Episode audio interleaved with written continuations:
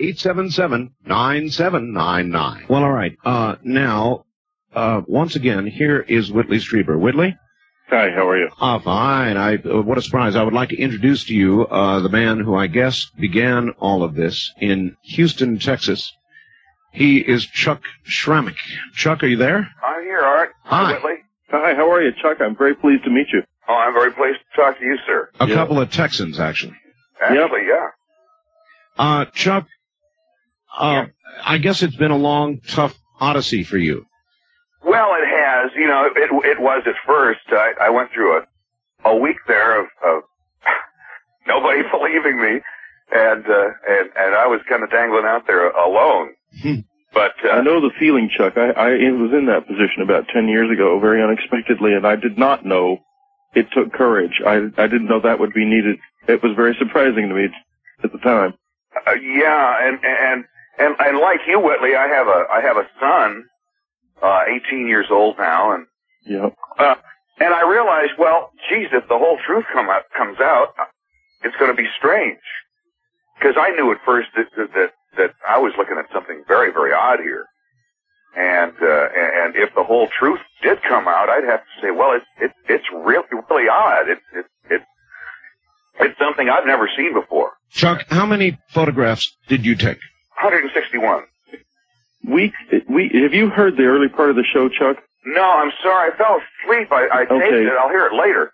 Well, let me, let me, just for you and for the listeners who have not heard, let me reiterate a proposal I have. We were talking to a, another amateur astronomer, uh, Ivan Dyer in LA, who has uh, been in that, doing this for 45 years and is a real, is an, a, very much of an expert in terms of the equipment he, uh, he possesses and, uh, Invented the Lazarium.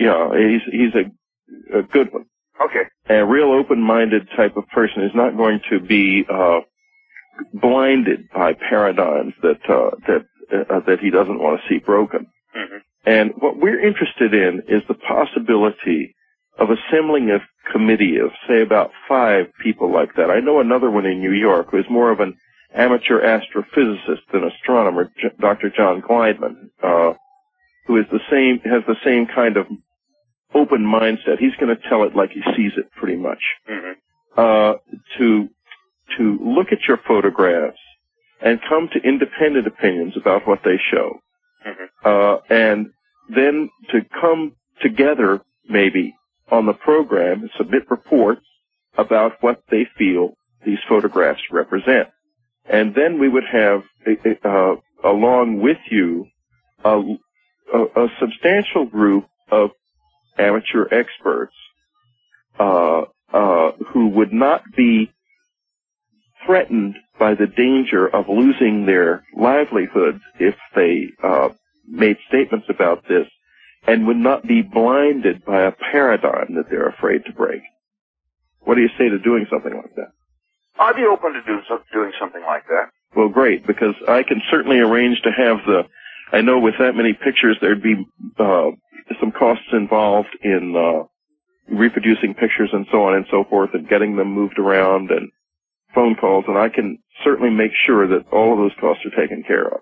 Okay. All right, Chuck, uh, let's clear something up for the audience, too, because all of the publicity surrounding uh, Hale-Bopp since your images, every story that has come out, uh, literally in uh, newspapers from Albuquerque to Phoenix to San Jose to you name it, uh, an Associated Press story, um, MSNBC did a front page story on it and so forth and so on. They all uh, try to take it on by referring only to your photograph, the release, One picture. One- That's the key. the one picture, Right. and um, they try to debunk it uh, with that, and you know the obvious uh, quick answer: it was a star. Chuck was mistaken. It was, uh, uh, and there was indeed a uh, software error. Yeah. Yeah, But- there is a, there is there is a star there, but a couple a couple of things. Uh, I went back and re-imaged the area, and, and there's uh, and I saw the star, and it, it's very dim there. Uh, another thing is is the pictures I took, the the 161 pictures. Some of the, they vary in exposure anywhere from one to five seconds. I was snapping all sorts of different uh, times on there. In every case, that thing, the companion, is the same size. And a star would have grown in size. Uh, the, the, Why would a star have grown in size? the exposure would have, would have made the image grow larger and larger as, as, as the pixels sort of spread out there. Oh, I with, see. Yes. With, with the length of exposure. And, and another thing I noticed, this is, it's really something to see my, uh, to see NASA and JPL actually go out of their way to debunk an amateur astronomer in, in Houston, Texas. I mean, Yeah, to me that was incidentally when NASA and JPL got in on it. That was the tip off Mhm. that uh, I saw the the old the old cover up. We must not let the public know there's anything unusual in the universe coming into play because uh, as soon as I thought to myself, my lord, how must he feel? I mean, here's an here's an amateur astronomer with a very legitimate and straightforward discovery who finds instead that the whole that that that that, that he's he's they're they're all throwing dynamite at him for no apparent reason. It must be a very weird experience. It, it, is. I'm, I'm to the point now where I'm just kind of sitting back and enjoying it. At Yeah. first, I was trying to answer every email, and I was, I was answering tw- maybe up to twenty or thirty an hour.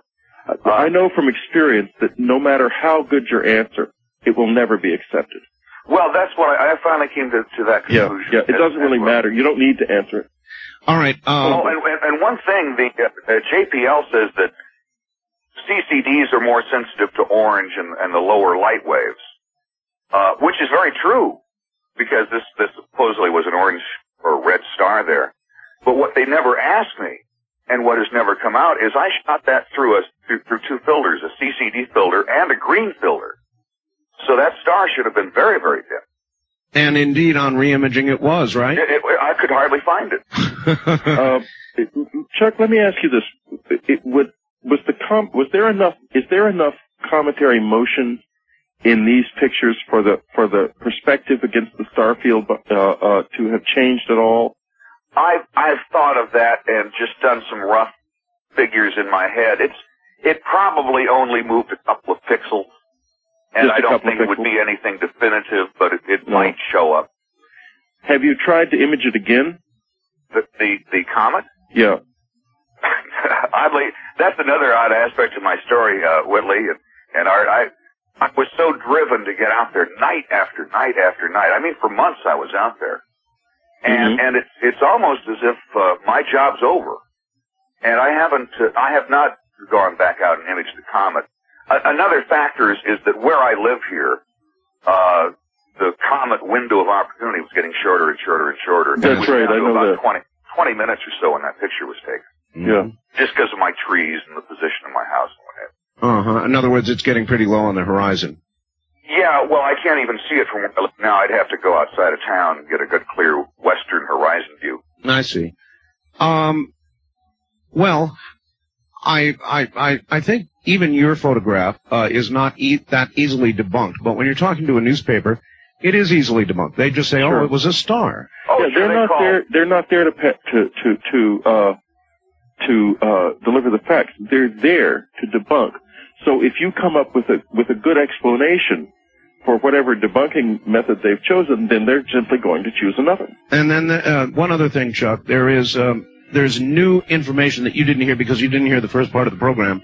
But Whitley earlier in the week contacted the British. What what is it? Uh, The Royal Astronomical Observatory at Uh, Greenwich. And early in the week, uh, you'll be interested to know, Chuck, they admitted to Whitley on the phone, yes, the there is an object Yeah, there. quite cheerfully. Oh yes, uh, we're aware of that, and we're looking into it. Was the phrase.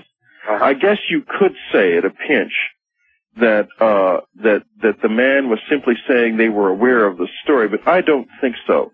The way the conversation ran, it was clear that they were aware of the object, no matter what they may say in retrospect. At the time I first talked to them, they were aware of the object. In my opinion, that's what I was being told.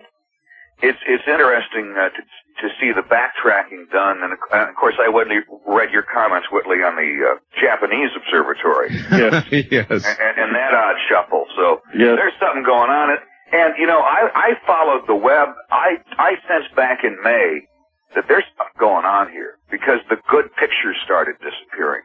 Yes. The, the observatories were, were no longer were posting pictures from smaller and smaller telescopes. In fact, the, the night that uh, a lot of this broke, the night of your famous uh, uh, Thanksgiving broadcast, uh, I noticed that the JPL Web or Comet uh, homepage, they threw up a picture, a new picture, and they hadn't had one on there since August. They threw up a new picture, but it was from the observatory in Slovenia using a Slovenia. telescope not comparable to mine. I thought I ought to donate my telescope to Slovenia. Well, that's incredible. That I did not know, Chuck. I mean, in other words, what you're saying is the community has been trying to blind us to the actual appearance of this comet. Oh, absolutely. Now, I have to tell you that it, for to any astronomer who's a, participating in this and who's listening to this program, and I know from my email that a lot of you are listening to it, you need really to look at the morality of that. That is not a moral act at all. Not in any way. It's, it is, in fact, a, a form of lie. Well, and then there's even more evidence. Again, the uh, so, so-called Hale-Bopp eyes that are on the Hale-Bopp site itself, uh, I, to the best of my knowledge, uh, have not been explained. Chuck, uh, what about you? No, I've uh, I've not heard it, and you know that was one of the first thoughts that went through my mind when I saw that thing there, because I was aware of that uh, Hale-Bopp eyes picture for several months. In fact, I had a link from my page to the to the site page. And uh, it, it shows an object every bit as bright. Uh, maybe you're a better judge of this than I am. I'm just a layman, but I look at it, and to me, it looks like two objects of equal size and brightness. It's it's pretty uh, unmistakable, and and I have enough experience, and, and of course, if you even see the star, you can see the star background there. And it's literally within 10 minutes, the thing was there, and 10 minutes later, it wasn't there. And, and the separation on, on the uh, nucleus to that eye, you're talking about a distance there that is probably comparable to the, uh, from the Earth to the Moon, or maybe at least half that distance. So that's a, and it, this, there was maneuver it, it, on distant scales like that over a period of 10 minutes? Yeah, it's amazing. Uh, word. It's amazing. So, and, and, the scale on my picture is similar, about the same type of uh, distance there.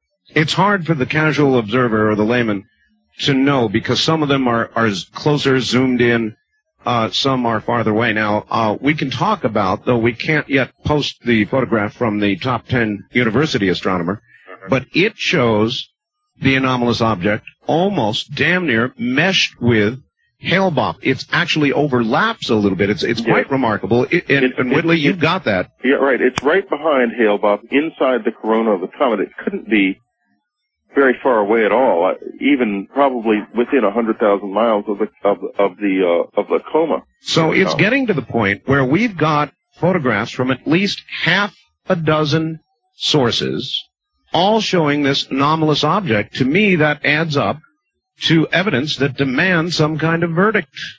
Some kind of some kind of sane response from the yes. astronomical community, uh, rather than uh, what we've gotten so far, which is is not been adequate. And I, I think combined, you know, in my mind, the, the other major factor, I, I smelled a cover up before any of this started, and, and was was wondering and wondering aloud, where are the good pictures? And well, even for example, Hubble the Hubble has imaged this uh, a number of times. They're supposed to have imaged it in 1996, but practically nothing has been released. Actually, I think uh, nothing since uh, what uh, October, Chuck. Well, they have put up some new ones, but they've obviously uh, jacked down the resolution, uh, zoomed out on them.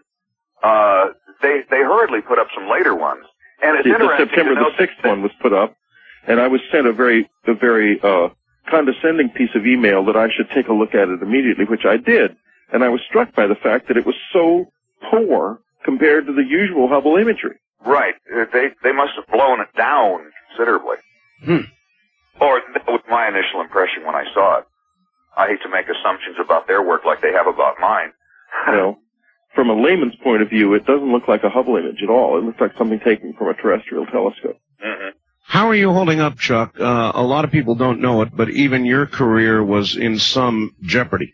Well, uh, that was the rumors, but the, the, the truth when I got back and talked to all the all the parties involved face to face is No, I'm fine. It's okay. I'll be back on the air uh, Tuesday morning. All right. Well, we are glad to hear it, and uh, we will be in contact with you regarding those photographs. Keep them safe. They're safe in many spots. Uh, that's good. Great. Smart Uh-huh. guy. Thank you very much, Chuck. Thank you, Art and Whitley. Pleasure to talk to both of you. Pleasure to meet you. All right, there's the man who started it all, um, Chuck Shramek. And uh, it sounds as though he's doing okay and back to work and so forth and so on. Uh, but I thought a lot of what he just said was rather quite revealing. And I Yes. think the people who say it was just a star uh, really have got to examine his uh, photographs of the same area taken under the same conditions, re-imaged, where there is just a star and nothing uh, even remotely like what he originally imaged. And then they've got, if they can answer that, then they've got to answer at least five more photographs from various locations that seem to show the same thing. At any rate, at any rate, uh, there we are.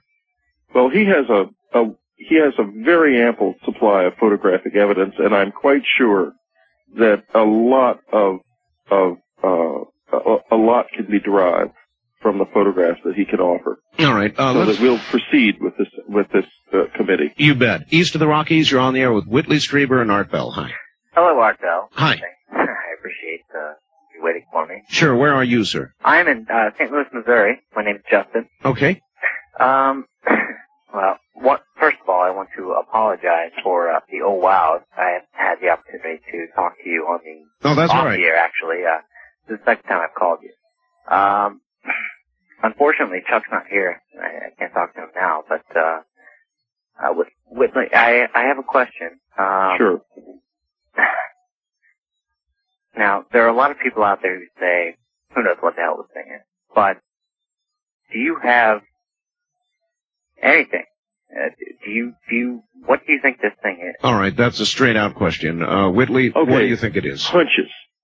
That's what I can give you at this point. I cannot tell you what it is. I cannot make any Definitive statements. definitive statement. What do you think? Obviously. I have a hunch that this does have something to do with the whole gamut of strange uh, things that we have been observing over the past 50 years, from UFOs to close encounters to crop circles and any number of other different anomalous things that appear to be an attempt on the part of, of an intelligence that is very, very different from ours in many respects to communicate with us and to make us, make us aware of its presence. All right, Whitley, hold it right there. We'll be right back. This is CBC.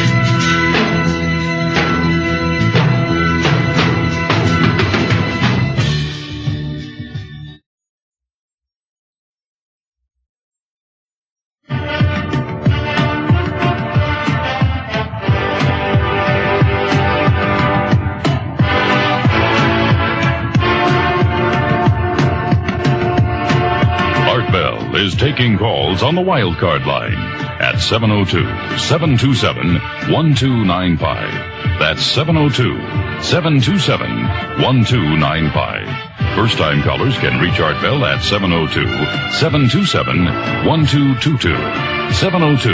702-727-1222. 702-727-1222. Now, here again, Art Bell. Once again, here I am. A few of the year's best Christmas presents still available. They are the Beijing Radio. It's it's simple. This is 30 Monday morning. The number is 1 800 522 8863.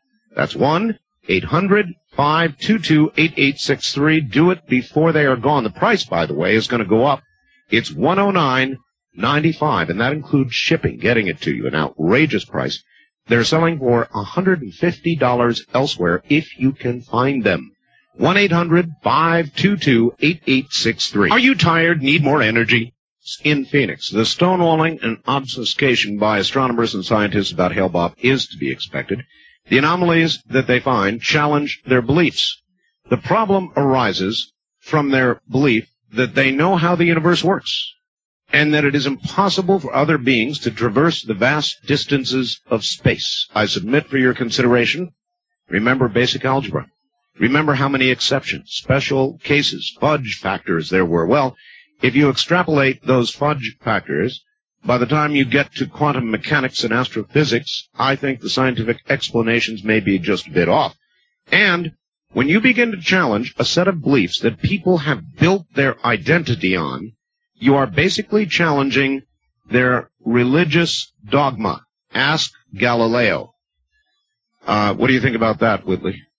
Well, they, they nearly lit Galileo up, and I think you and I and people like us are very fortunate that burning the, at the stake is going out of fashion. Yeah, we'd all already be We'd, uh, charcoal. already be, absolutely, we'd be toast.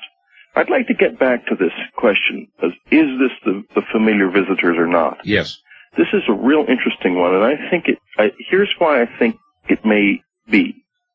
Uh, back in the arguably they showed up. At least they emerged into in into our more more ordinary world back in the 40s and late 40s and early 50s.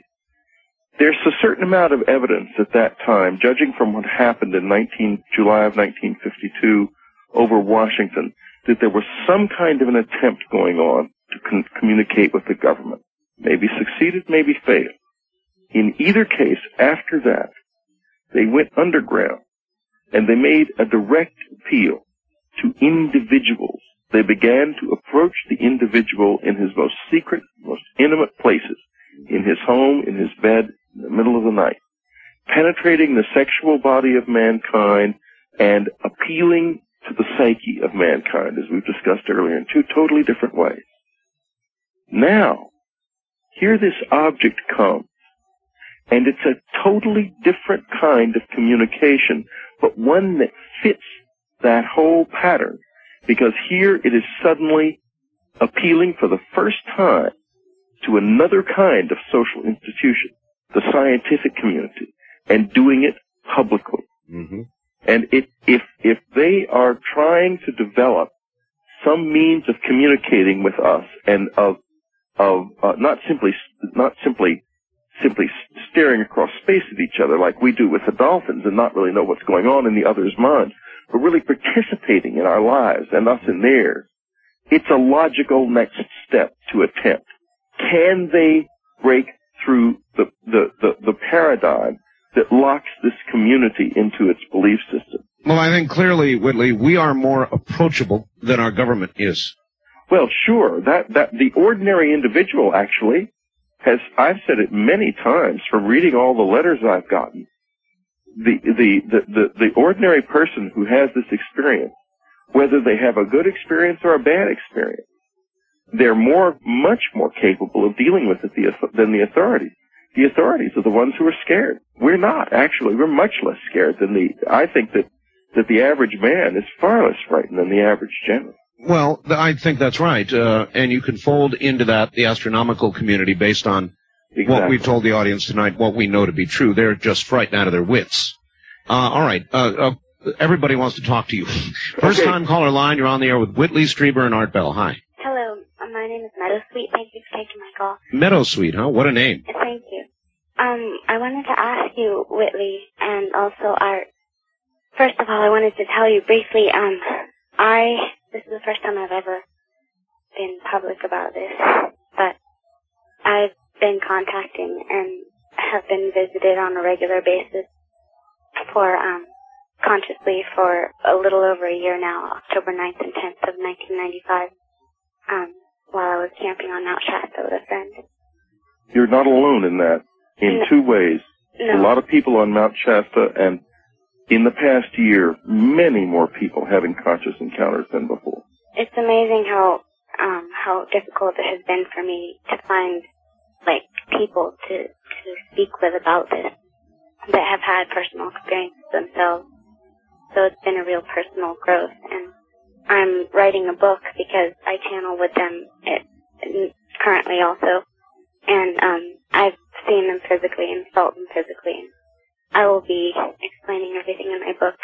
All right. Well, we'll look forward to that. Um, I guess a lot of people who have these kinds of experiences, as you did, Whitley, feel compelled to relate them. I mean, you, Yeah. you, you did it. You wrote a book. Absolutely. I, I, I did it because I just thought it was, you know, it was really a scary experience, but goodness, it was such a fun adventure too. I mean, I, I thought I thought the book would be popular. That's why I wrote it. I mean, I, I didn't know how popular certainly, but uh, I had no idea that there would be all this all the condemnation and, and sort of uh, posturing that went on. Actually, was amazing, and I'm so I'm not surprised to see what's happening with the astronomical community. And it's interesting that there's never in that community there's been very little suggestion that this is connected with aliens in any way, at least not overtly the response is the same because the object is unexpected. And that is the real problem. It's not that they're afraid of aliens, it's that they can't handle what they don't expect. Well, uh, you know, we're being very hard on them, but uh, with what goes on in the astronomical community, um, I, I do understand. In other words, Whitley Strieber can be public about this. You're not going to lose your career. You taught your career is built on this sort of thing. Well, it is now, but I lost the career I had and all the friends and all the social contacts. Well, there you are. Uh, everything I lost. I ended up. Uh, I mean, even economically, we suffered terribly Sure. from this. Sure. So but, yeah, I but lost a now, but now you're in a position where you can speak out without absolutely great fear. Now, I, I, uh, uh, Professor Brown, same deal. He's tenured. They might try to get him, but he's tenured. You know, he's fairly Yeah. safe. And then there's Art Bell. I'm, uh, I'm too crazy to care. you know, I'm getting to the point where I just don't care. So I can do this kind of thing. And, um, uh, maybe to a lesser degree Prudence because of her situation. no, but- she's but- more fragile, and I think that that's a that's a whole different situation. Yeah, I, I do too. But but the three of us, we can speak out without uh, without great fear. Now, if you're inside, if you're an astronomer and you speak out, you're risking everything. you're risking your your career. And what, a a man who has been trained in astronomy, what is he going to do with his life if he can't do astronomy? The answer is he's going to flip hamburgers. I mean, it's really it's a it's a tough call because those guys have a long way to fall if they're pushed out of of of of, of the nest. They really do. They really do. So they're careful, They, they, they have to. and I don't blame them. No, Wild, I don't either. Wildcard line, you're on the air with Whitley Strieber and Art Bell. Hi. Yes, uh, Art and Whitley. Uh, it's been an absolutely incredible program. Uh, I'm calling from just outside of Boston, uh, in Massachusetts. My Yes, name is Ben. And I've got a few quick things I want to say. I'll make them really fast. Uh, you were talking about Galileo a little while back, uh, and how he was, uh, castigated and all. I think we're forgetting, we, we lose sight often that what we're dealing with in uh, big time religion, you might, uh, uh, big time astronomy, you might say, is uh, a form of religion in itself. Uh, Mm-hmm. and in a sense, we're taking on something uh, somewhat similar to, let's say, the Catholic Church or something. There are a lot of really deep set uh, orthodox precepts that are going to have to be just very gently and gradually dislodged, and it's not going to be something that happens uh, precipitously. No. Uh, another thing I wanted to say was just that I think we're all tending to focus too much on trying to get approval from these very same sources, uh, w- with this belief that somehow this will give us, the people that perceive this thing in a different sort of way, more credence. We don't need their approval.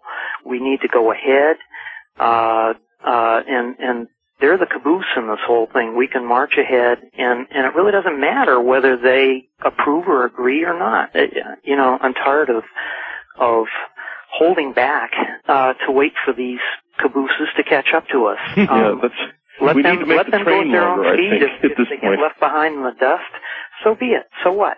Uh, third thing I just want to mention really quickly is uh, back uh, maybe half an hour ago, as I was listening to you folks, uh, my mind all of a sudden flashed on something that uh, I've heard in the past.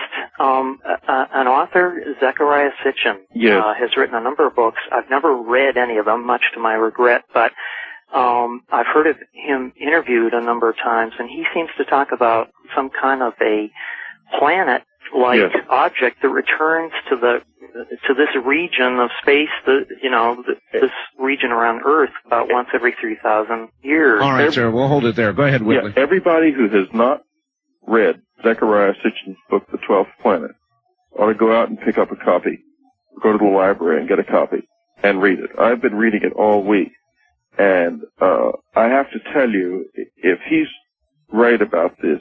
He is the absolutely one of the geniuses of the age. But in any case, it's an absolutely fascinating read that enables you to open your mind to the possibility that this object may be something returning rather than something coming for the first time. A fascinating possibility. All right. Uh, East of the Rockies, you're on the air with Whitley Strieber and Art Bell. Hi. Hi, Art. Hello, Whitney. Hi. Uh, this is Mark from Illinois on SATCOM. Yes, sir. I have two quick things. Uh, with the fear of stirring the story up, I'll bet the uh, the astronomical debunkers won't uh, and Davis in the uh, media. Uh, you want a lot of uh, hungry telescopes and binoculars out there. Well, exactly. They've got an interesting problem this time. The, the scientific community. and This is again why I think it's our old familiar visitors, because they they are very good at creating situations like this. The scientific community has really got to address this. My guess is next spring. Mhm. Uh, maybe the object will be gone when it, when when when uh, when the comet comes around the sun. I hope not, because then there'll be a situation where the average individual can get a telescope or a pair of binoculars and look at it. So the, they have to address it. What is it? They can't ignore it. It's a tangible thing. Exactly. Can't hide it. Oh, I got one more Anybody thing. can see. It can't be hidden. And if they end up hiding their head in the sand, then that's what they do. But they, but they, they're gonna have to, they're gonna be on the line and they're not gonna be able to get off the line. The interesting thing about this whole contact experience is it revolves around questions. It creates these impossible questions that you can't get away from. And it's, it's interesting because questions are a form of stress. Evolution is a stress response. And even if we don't answer a lot of these incredible questions that the experience brings up, we do grow because we have to live with it. And the scientific community is about to have that experience, I think. Okay, Willie, you were discussing uh, biblical references to uh, comets, that sort of Yes. such and thing. Yes. It's been claimed that uh, Hale-Bopp is on a uh, 3,000 to 4,000 year elliptical, elliptical retrograde orbit. Right, the same orbit that uh, that uh, the same uh, uh, timeline that uh, Zechariah Sitchin's 12th planet is on. incidentally. Nibiru. Nibiru. Okay, Yeah. now that's uh, let's average that to down to uh, 35,000 years for the fun of it, and that would put its last appearance in the uh, time frame of uh, 1500 BC. All right, I think you Yeah. mean 3,500 years. Well, I, I believe, Mr. Okay, Uh, well, that's about the time of the ex. That's the time frame of the Exodus.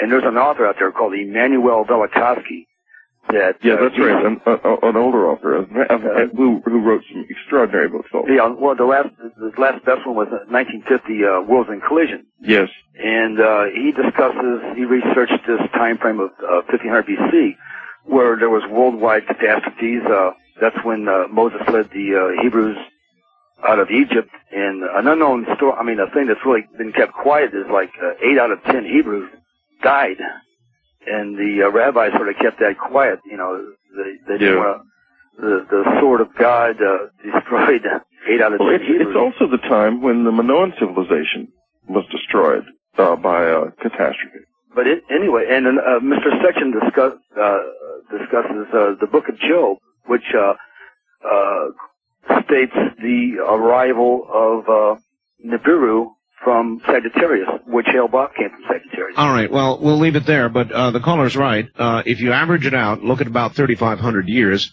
the timeline is just right. It is just right. Yes, that's correct.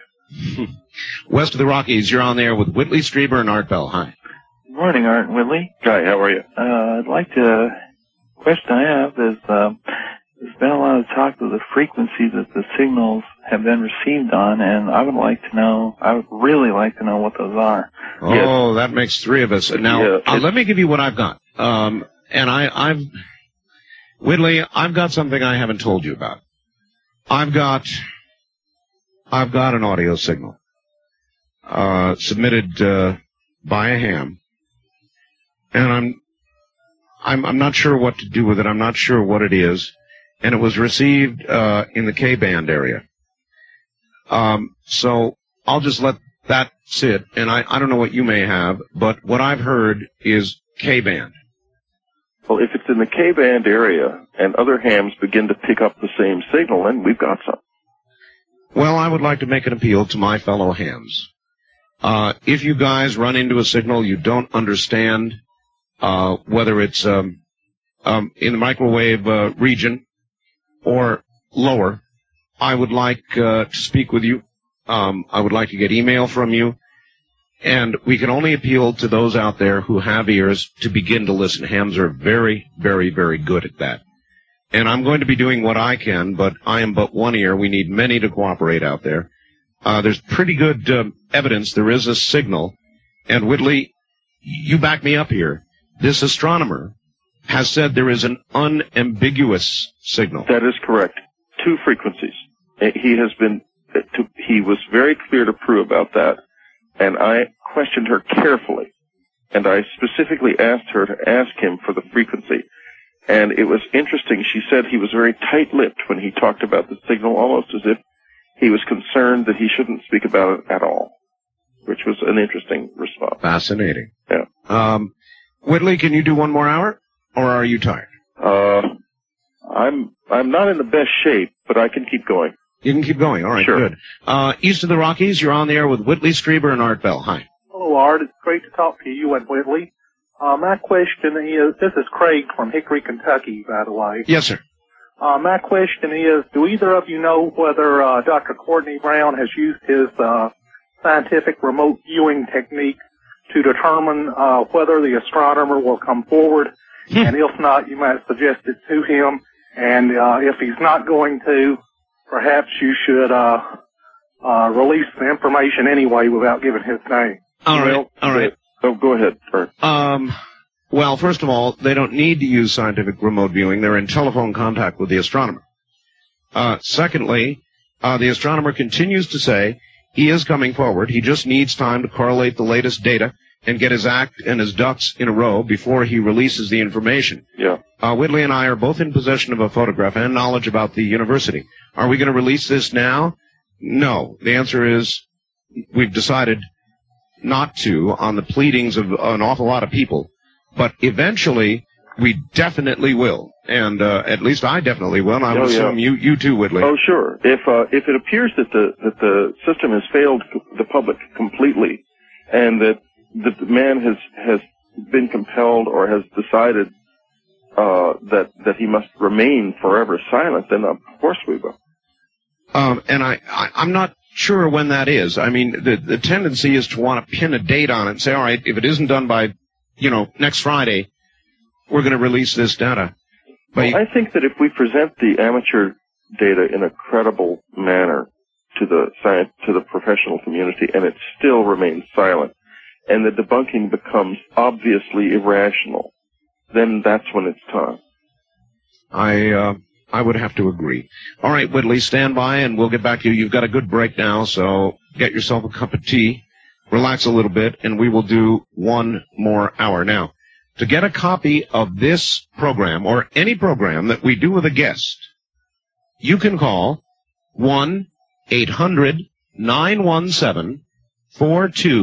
1-800-917-4278. That's 1-800-917-4278. For those who are trying to understand this whole Hale-Bopp business, uh, these particular programs are, are uh, certainly very useful. And uh, so there you've got it. 1-800-917-4278. We're going to take a break here. Come right back and do one more hour with Whitley Strieber. I'm Art Bell, and this is the American CBC Radio Network.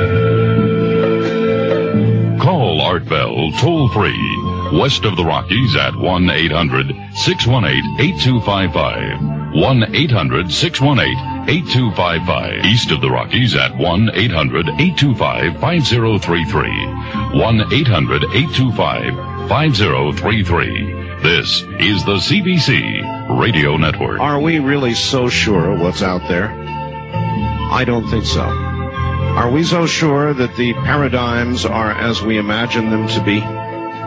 As we demand they must be? I don't think so. You don't have to put up with it. I know many of you do, but you don't have to. What am I talking about? You know Americans have no guarantee. It's getting pretty late in San Antone, probably a little after four o'clock. It's not late, it's early. It's early. All right. Uh, somebody just sent me a fax, Whitley, kind of intriguing. Uh, Whitley, what would Hale-Bopp's companion have looked like in the night sky about 2,000 years ago? It's not a question I can answer, but it's very intriguing. I mean, you mean, you mean if, if Hale-Bopp passed 3,500 years ago? Yeah. Well, uh, you know, the interesting thing about that is this. Uh, there are two things that are probably true. Probably Hale-Bopp did, did pass at that time. And there was an upheaval on this planet at that time that was profound, that changed civilization very, very deeply, uh, that brought an end to the archaic age. Uh, the Minoan Empire collapsed. Uh, the uh, uh, the uh, pre-classical, I've forgotten the name of it, the empire in Greece collapsed. Mm-hmm. Uh, there were upheavals all over the Middle East. The uh, the uh, there were upheavals in Egypt. All over the world, there were uh, weather anomalies and dramatic changes. There was a the volcano at uh, Santorini in uh, in the central uh, Med- eastern Mediterranean blew off at that time. It was, in other words, an interesting period like ours, um, with the difference that it was characterized by a great deal of uh, of, uh, of uh, natural upheaval, which has not been true of our period so far. Although there's been a, a fair amount of it, it hasn't been as a, as uh, dramatically aggressive affecting civilization as it as it was then.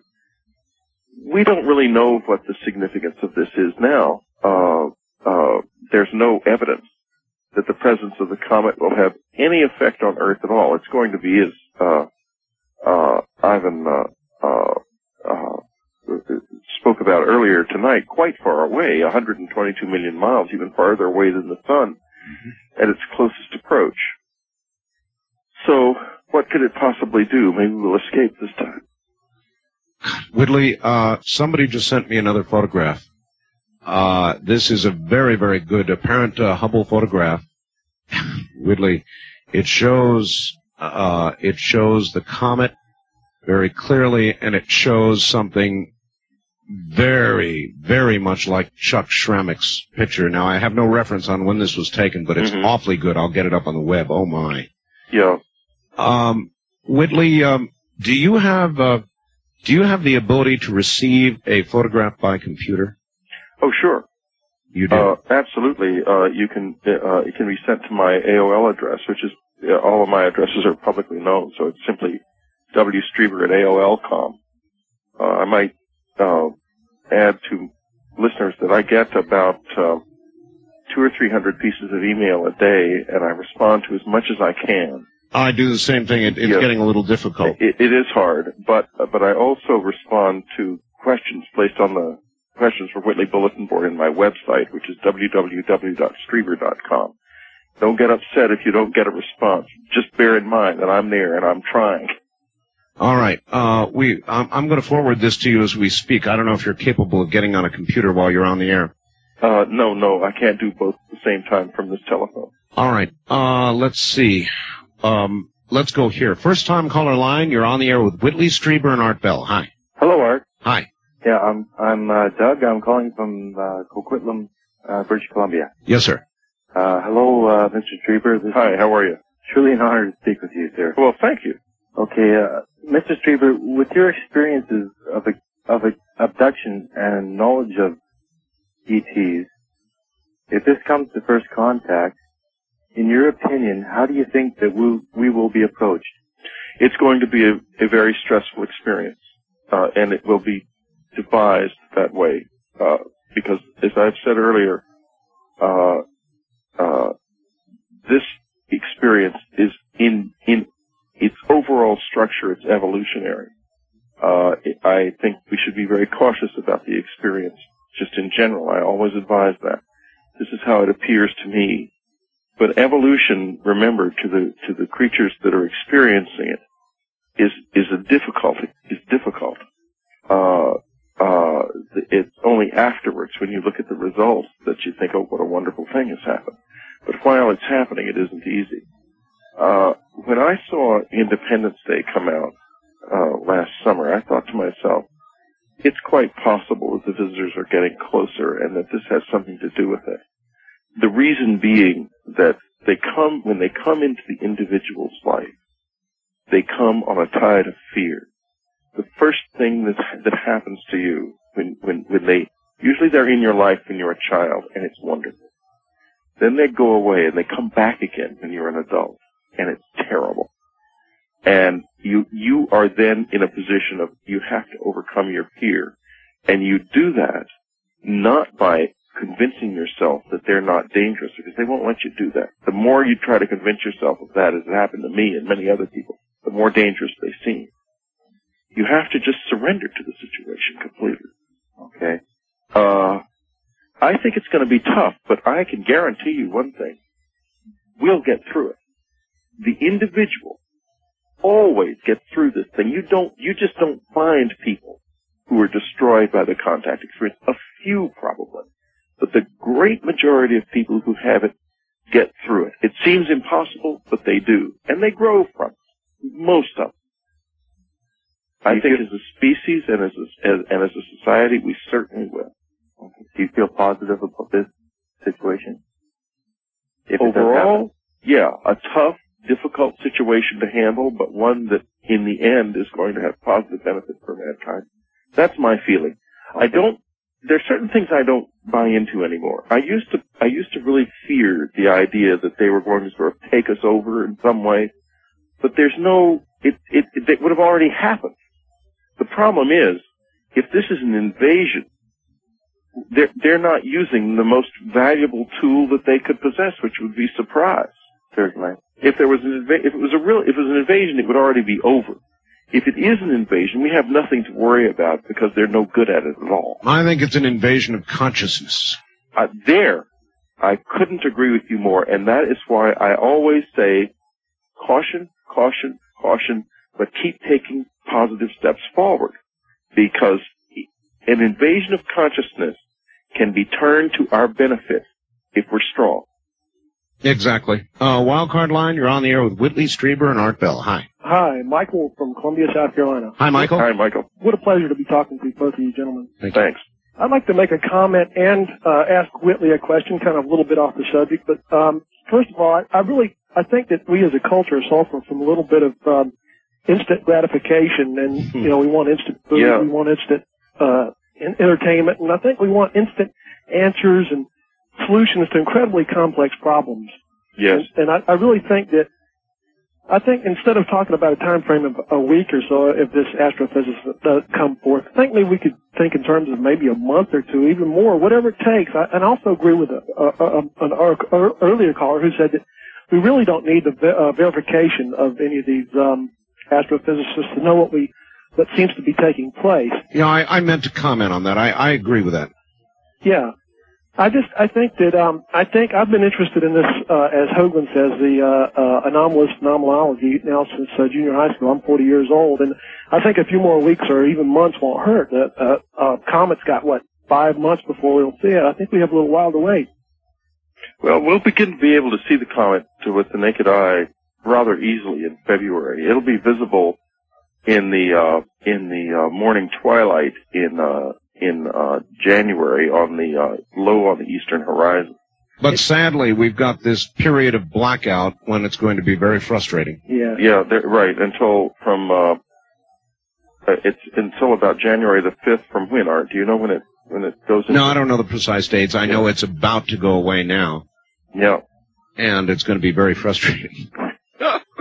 so uh, here we are, stuck with all this. Caller, I appreciate that. I, I do agree with the premise that we don't necessarily need these people that don't want to have anything to do with speaking out publicly. It can be done elsewise, and I think you commented on that as well, Whitley. But, but what we mustn't let the scientific community do is hide its head in the sand and abandon this. They would like to just pretend it isn't there, and that's what they they do a lot. That's exactly what they're doing right now. They're trying to, but the public's got to keep the pressure up. I mean, that's why I went on in the first place. I thought to myself, I'm going to be accused by my friends in the scientific community of taking this out in the wrong way and causing and, and causing it causing being counterproductive. And those accusations have come. But I keep saying back to these people, there's data in the public record now. There.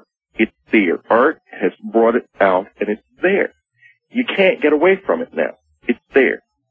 And that is what we're doing here and we have to keep that pressure up.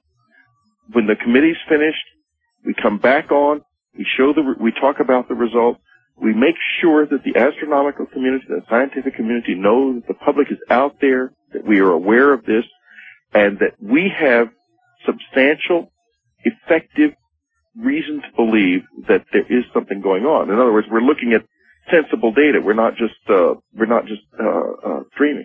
All right. Uh, east of the Rockies, you're on the air with Whitley Strieber and Art Bell.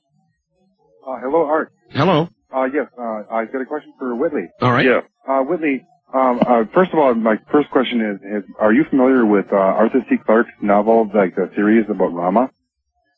Yeah, I, I think I may have read one of the books. Okay, Randy well, Booth- first of all, it was Rendezvous Arthur- Arthur's first book was, uh, like, I think in like late 60s, and then he collaborated with Gentry Lee, and I think they're on their fourth book right now, and the whole significance of it was like a visitor, um, kind of like an, uh, an emissary, that like a huge cylindrical object that came through like in a cometary path that came around the Earth. It was set in the future, and it kept Oh, visiting right. over and over again like a comet. right.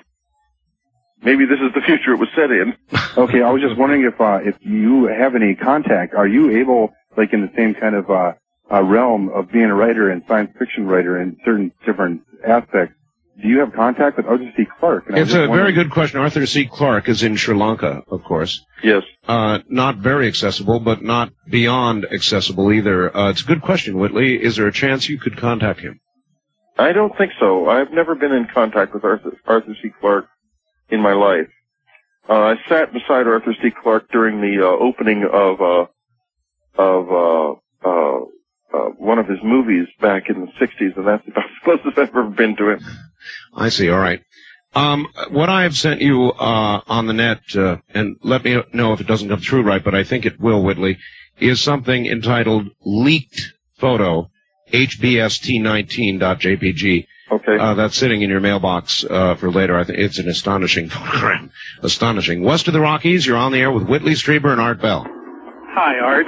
Hello. Uh, let me apologize. I'm on a cell phone, and there's a slight chance I'm in a mountainous area. If I disappear, you'll know what happened. All right. Okay.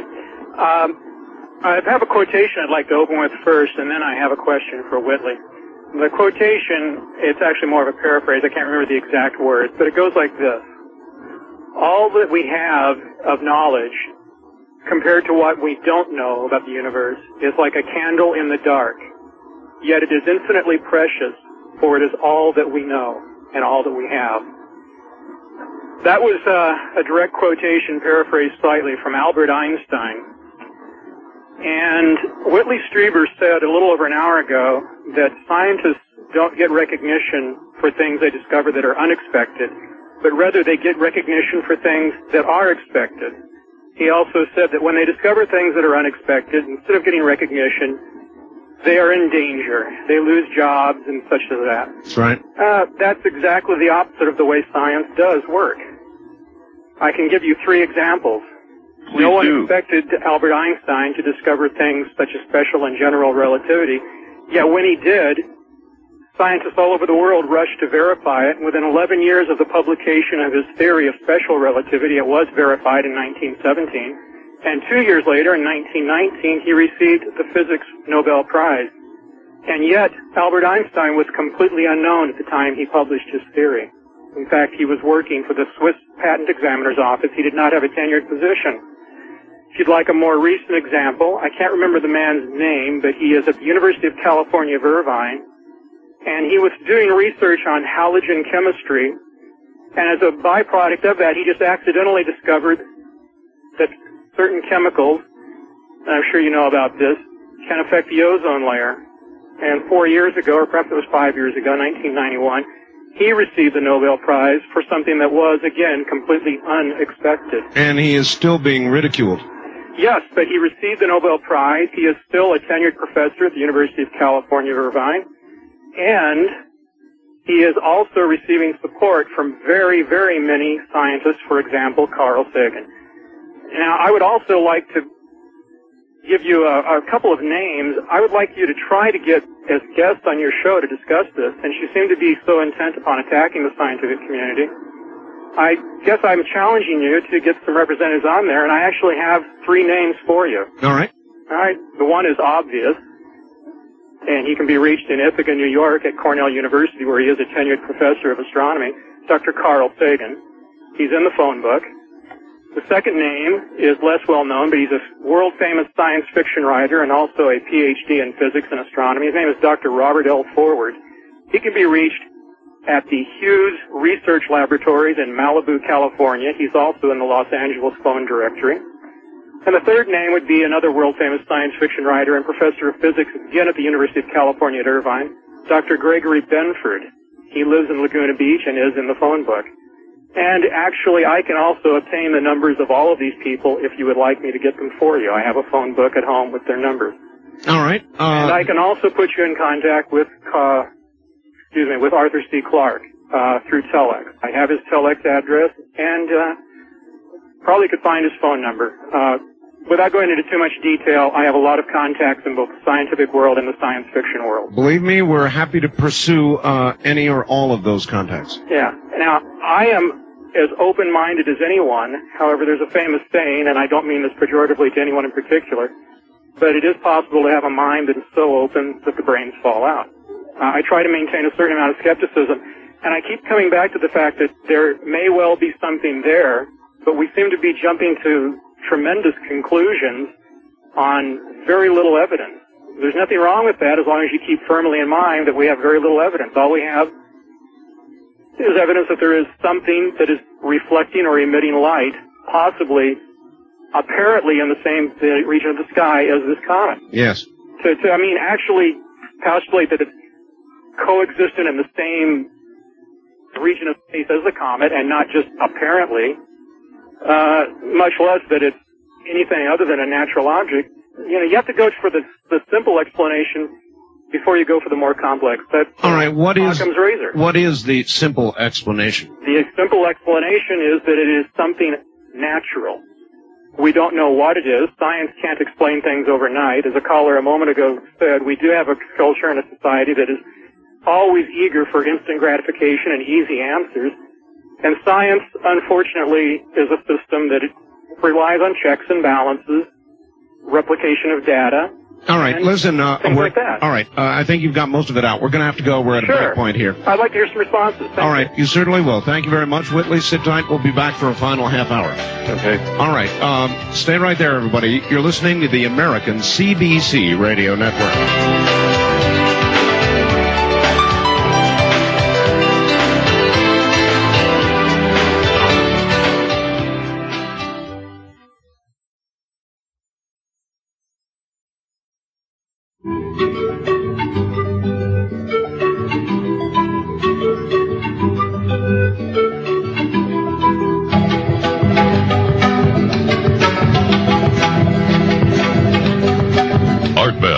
Taking calls on the wild card line at 702-727-1295. That's 702-727-1295. First time callers can reach Art Bell at 702-727-1222.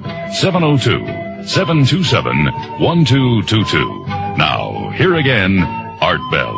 Uh, once again, here I am. I think the last caller was entirely reasonable uh, with his suggestions regarding uh, Dr. Sagan, uh, Dr. Forward, and Dr. Benford.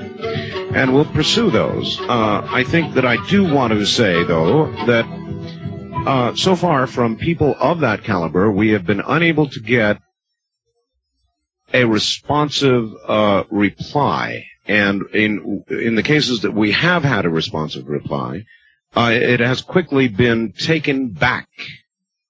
So we are a little suspicious of what information we're able to get from the traditional scientific community, and I think reasonably so.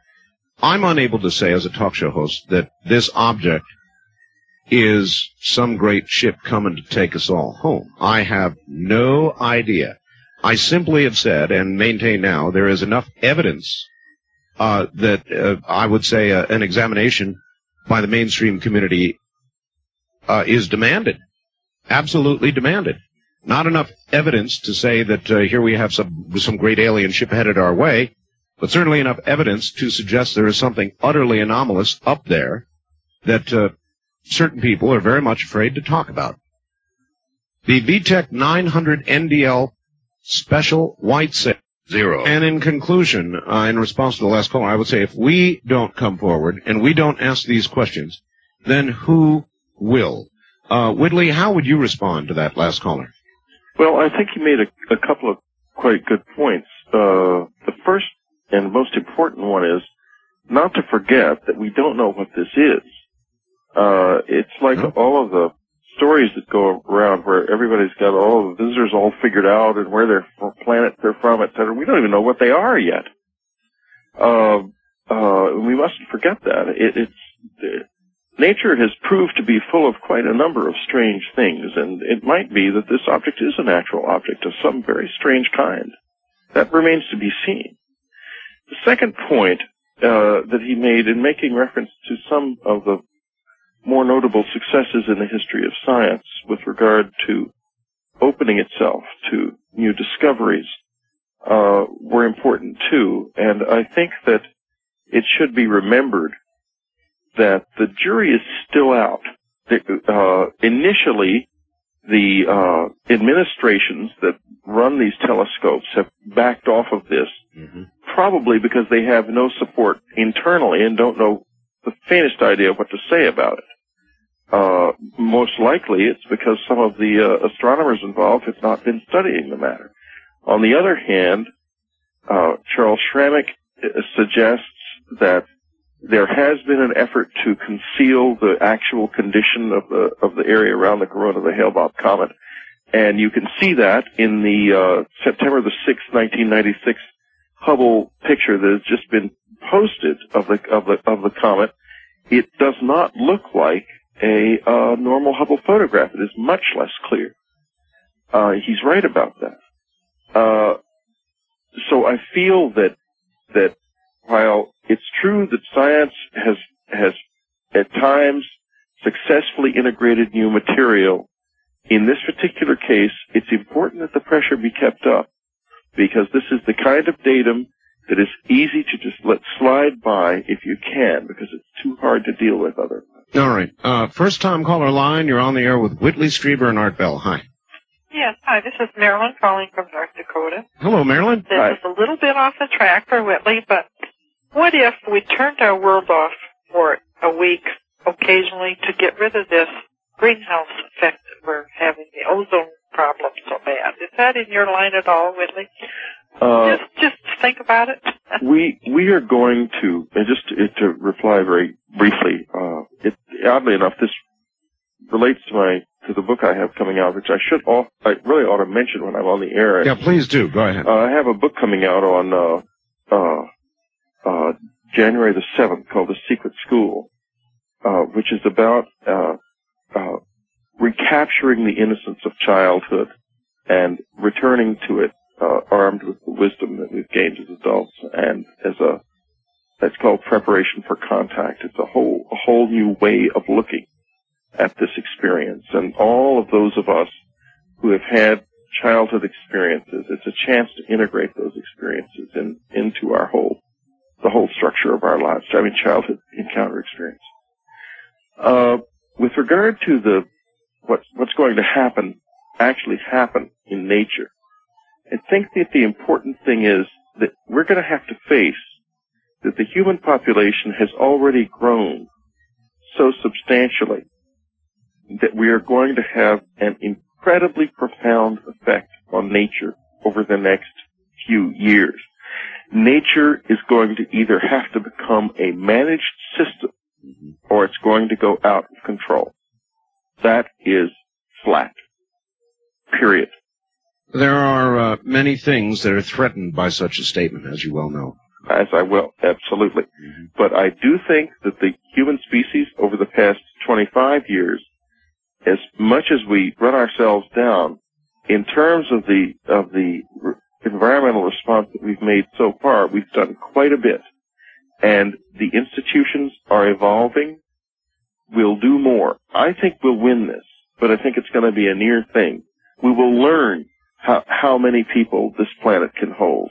We're going to find that out because I think we're going to get to the limit of human population within the next 50 years. We'll find what that limit is. I absolutely agree with you. Uh, Wildcard Line, you're on the air with Whitley Strieber and Art Bell. Good morning.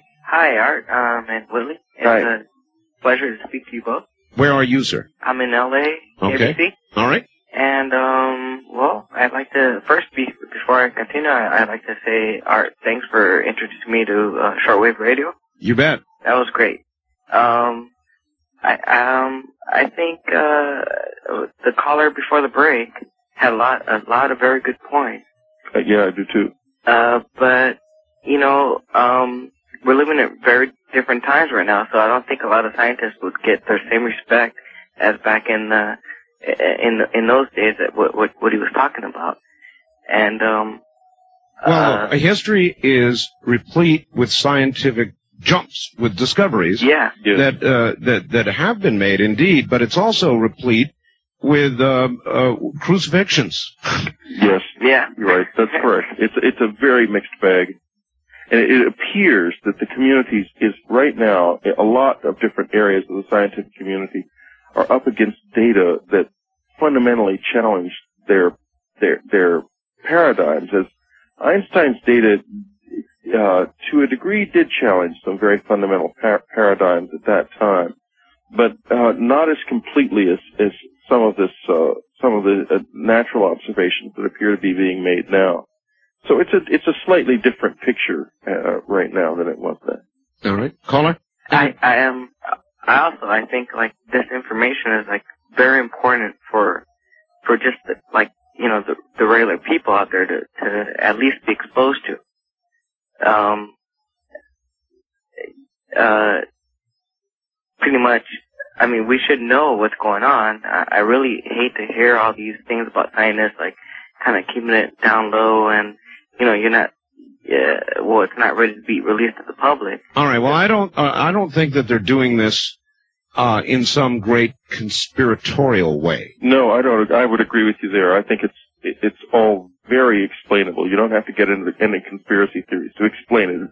It's more sociological than it is conspiratorial. Precisely. Precisely. East of the Rockies, you're on the air with Whitley Strieber and Art Bell. Hi. Yes, sir. Uh, Frank from St. Louis. Hi, Frank. Yes, sir. I'm a 36 year old African American, so I want to let you know that you have everybody out here listening. Great. And uh, I've been uh, taping and listening to people from uh, Richard Hoagland on down. And uh, Mr. Strieber made a comment that kind of went by earlier, saying that this may be a uh, collective of individuals with one mind. Oh yeah. And one moral ethic, Mm-hmm. different from our own. Mm-hmm. Well, it sounds to me like you just described the Borg. Well, that's interesting. Uh, I was uh, uh, uh, uh, actually talking about that with somebody today, and I, I, so the result was that for the first time in my life, the concept of the Borg came into my mind. And for the listeners who don't know what that is, it's a, it's something in Star Trek. The Borg is a is essentially a creature with many different bodies, and uh, it uh, seeks to assimilate uh, other species into its system and to make them all part of it so that everybody loses their individuality and it all becomes part of the Borg. Um, however, in this particular case, what I think we're dealing with is something that is not aggressive in that particular way. Again, if it was aggressive in that way, we would be part of the Borg now. Hmm. Uh, uh, uh, the, the the way in which it's been aggressive has been in, in apparently going after the physical and genetic material that we possess. That's where it's been much more aggressive than going after us. A lot of a lot of our mainstream media is rather Borg-like now. yeah, maybe they've been Borged, uh, but um, they're getting a little Borging. In fact, uh, oh boy, I'm going to get shot for that. Oh, west of the Rockies, you're on the air with Whitley Strieber and Art Bell. Hello. Hello. Hi. Hi. Um, I was. My name's Jessica, and I'm from uh, Pierce, California. Hi, Jessica. Hi. Um, I was wondering for Whitley more about um visitation. So we're we're Yeah. actually off the comment. Um, I've had them ever since I was a little kid, ever since I can remember. Um, fortunately, I don't remember anything bad about them. Um, but I was wondering more with you, um, do these things, do these visitations come more on your doing or their doing? Because, um, I don't seem to have any control over it. Well, it um has always been absolutely out of my control until the past about uh, two years and uh, three years, and it's become much more in my control now. And it, it, it now they show up in the context of responding to specific needs and questions that are articulated in one way or another by me. Uh, and they don't show up at other times in my life, at least very rarely. Uh, like, uh, for example, in 1994, I probably had 50 or 60 encounters. In 1996 so far, I've had 4 And each one of them has been extremely conscious uh, and, uh, it, uh, has started when I was awake. It's been very, very different from the way it was in the past it's much less automatic and it, and uh, it, it, it, it and, and arbitrary. It's gradually focusing into a relationship, slowly but surely, uh, and and and my, and it's beginning to be functional as a relationship. Uh-huh. Um, the last one that I had, it seemed to come, um, it was strange. Uh, there were these beings that, like the, leader or something. I, I was kind of confused at the time, but, um, seemed to be the leader. And, um, they had me sort of levitated and they took this, um, metal um like pyramid type shaped thing and they took it from like the third eye and went down my body and then I don't really remember anything after that. But I know that um like a week and a half after that I was like totally high. Yeah. I mean and I had so much energy I couldn't believe it and Well, um, you, you know, there's a very specific practice involving opening the third eye that in it, that is a matter of connecting that particular part of your body to the solar plexus down in the center of your body. And um, it sounds to me like something happened to you along the lines of they did that, but really, really well. And uh, you got into touch with some some some powerful energy from that yeah. uh, I've um, uh, been thinking about it, and I'm, I'm getting ready to actually finally, after three or four years of struggling with it, to create a, a videotape about this whole meditation process that I've learned from him. What you described is very familiar to me, Hmm. and um, uh, uh, it, it's important because the opening of the third eye, which is quite real, it's a very much of an organic part of the body, is a is a i- incredibly valuable tool. It, it, it, not, when you open your third eye, you also open your mind, and it's, it's a, you, you begin to become a completely new kind of person. All right. Uh, Wildcard line, you're on the air with Whitley Strieber and Art Bell. Hi. Uh, uh, Whitley, I feel like I know you. I've read all your books. Oh, thanks. And, uh, there's two things I want to say. Um, first of all, um, I read a couple of Taylor Caldwell books where she read 1500 books to write them. And it was about St. Luke and, uh, St. Paul. And after the crucifixion, uh, the sun disappeared from the sky. And this was recorded also in, uh, Mayan history. Mm-hmm. And uh, the other night, I don't know who it was, but they said this this thing will block out the sun. And I thought, wow, maybe that's what it was. You know. Well, Well, we're jumping to conclusions here, but yeah, we're going pretty far here. Uh, we it's since it's 122 million miles away at its closest approach. Based on the trajectory it's on now, it's not likely that anything like that will happen. However, if this object leaves the immediate, uh, we, we've already certainly seen it move around in many photographs. Mm-hmm. If it leaves the orbit of Hale-Bopp, then we'll have a whole new ballgame. That that's going to create a stir if it if it if it comes out from behind the sun and and, and it's uh, and it's left the orbit of Hale-Bopp and Yes, it's still located in the sky. That will definitely cause a stir. That'll get attention. East, Absolutely. east of the Rockies, you're on the air with Whitley Strieber and Art Bell. Hello. Hi, Art. Hi, Whitley. How's it Hi. going? Yeah, I'm calling from Canada. Yes, sir. Um, I'd just like to touch on a point. You're, the the astronomer you guys are talking about um, that is releasing this information. If something were were to happen that uh, his career be discredited, or you know what you know you understand what I'm saying? Yeah, sure. Um, don't you think come April when this thing is passing that it's gonna be so huge everyone's just gonna look up in the night sky and there it is? You, Well, I'm sure you'd be able to see it with the naked eye. It's not clear that the Hale-Bopp comet is going to be that big. Remember, it's going to be very far away. hmm We'll know by uh, about January the 15th. If you can see the comet with the tail, Mm-hmm. with the naked eye, on the on the eastern horizon, about 12 degrees above the eastern horizon, about an hour before dawn, by January the 15th, then you will be able to see it with the naked eye through Okay. April. Yeah, because we're not sure how far behind or away this. The Well, we know object how is. far away it is. We just don't know how much, the, how reflective the gases are going to be that are Oh. coming off of it. Okay, I have, I have another point point, a little funny note for you. Um, in case of an alien attack, the ban on prayer in the classroom will temporarily be lifted. That's an interesting concept. Let's hope so. yeah.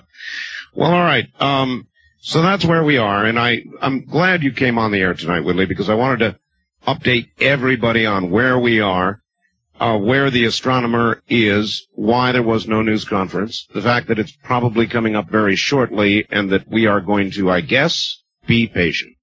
Yes, and the next step, as far as I'm concerned, is to get some other competent amateurs looking at uh, Chuck's data. All right. Uh, where would be a good collection point uh, for these amateurs who would like to volunteer to be on this uh, committee? Because I, I agree with you. It's the only way we can get any action here. I think it probably would be more efficient to send copies of the pictures to them and let them do it in their own context, especially if they all have, it, it- some of them will have equipment that they may want to use. No, but I mean for them to contact us to say I would like to be part of this. Uh, do, you, do you have a facility for that on your webpage or? Uh, not really. I mean, I think they should contact by email, but I actually had in mind that I could find them.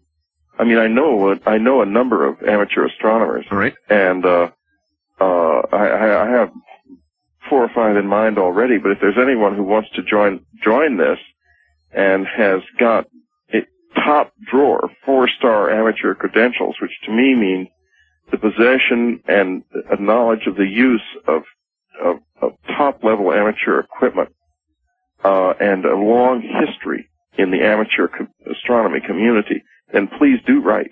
That, that would be wonderful. All right. In addition, if there's any hams out there, I'll I'd be glad to handle that end of it. Uh, the ways to contact me are well known, and uh, if anybody out there is receiving a signal, there are a lot of ears.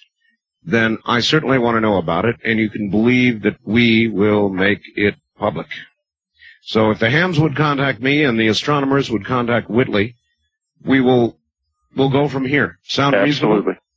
All right, Whitley. Um, you're a real trooper to be up this late. What is it about uh, five, five o'clock? About five o'clock here. I'm going to go take a. I'm going to go take a nap that's going to last until noon. Whitley Strieber, thank you. Thanks a lot, Art. It's been a pleasure to be on, and thanks everyone for listening. Take care, my friend. Good night. All right. Um, that's Whitley, and uh, the rest, I guess, is up to you to sort of uh, chew on and uh, decide for yourself uh, what path you're going to pursue with regard to this continuing information. I'm Art Bell, and you're listening to the CBC Radio Network. To get a copy of the program you just heard, you can call beginning now 1 800 917 4278. Let me give that again 1 800 917 4278.